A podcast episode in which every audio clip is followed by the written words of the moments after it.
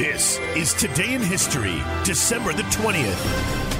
On this day in 1803, the Louisiana Purchase was completed as ownership of the territory was formally transferred from France to the United States. And in 1790, the first successful cotton mill in the United States began operating in Pawtucket, Rhode Island. Also on this day in 1957, while spending the Christmas holiday at Graceland, his newly purchased Tennessee mansion, rock and roll star Elvis Presley receives his draft notice for the United States Army. His lucrative career as rock and roll king interrupted for a while, Elvis Presley begins his military service at Fort Chaffee, Arkansas. Just another GI to become acquainted with those interminable Army lineups. Uncle Sam doesn't play favorites, and those celebrated sideburns, which were his trademark, are sacrificed to military uniformity. Locks his fans would love to touch, shorn and scattered on the barbershop floor. With the haircut goes $78 a month.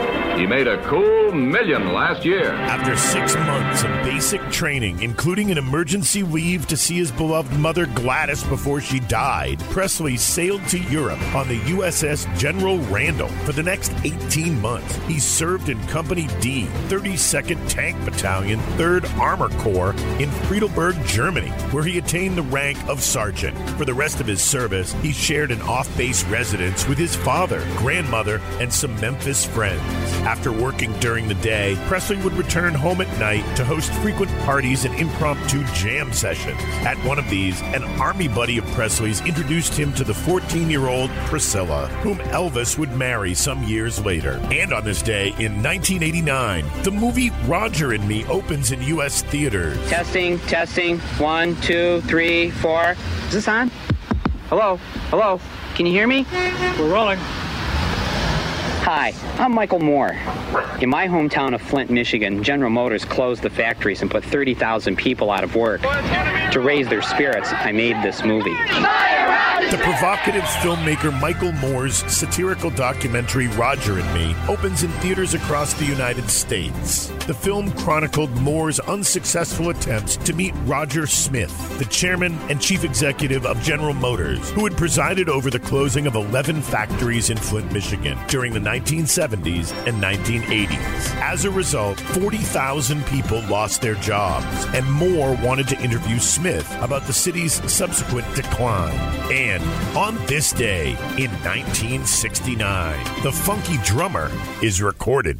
The eight bars of drumming that followed on this day back in 1969 went on to become the mother of all breakbeats. Drummer Clyde Stubblefield is not a hip hop musician. Instead, he was born in 1943 and came of age long before that form of music even existed. So if you looked for his name in the credits of albums by some of hip hop's most important artists, you would come up empty. Yet you'll hear Stubblefield's drumming on many of those artists' most famous tracks, including Eric B. and Rakim's Lyrics of Fury, NWA's Blank the Police, Public Enemy's Fight the Power, and LL Cool J's Mama Said Knock You Out, along with literally hundreds of other hip hop songs, with each of those classics set to a beat drawn directly from an eight bar drum break played by Clyde Stubblefield on what is widely believed to be the most sampled record in music history. James Brown's Funky Drummer. One, two, four, get it!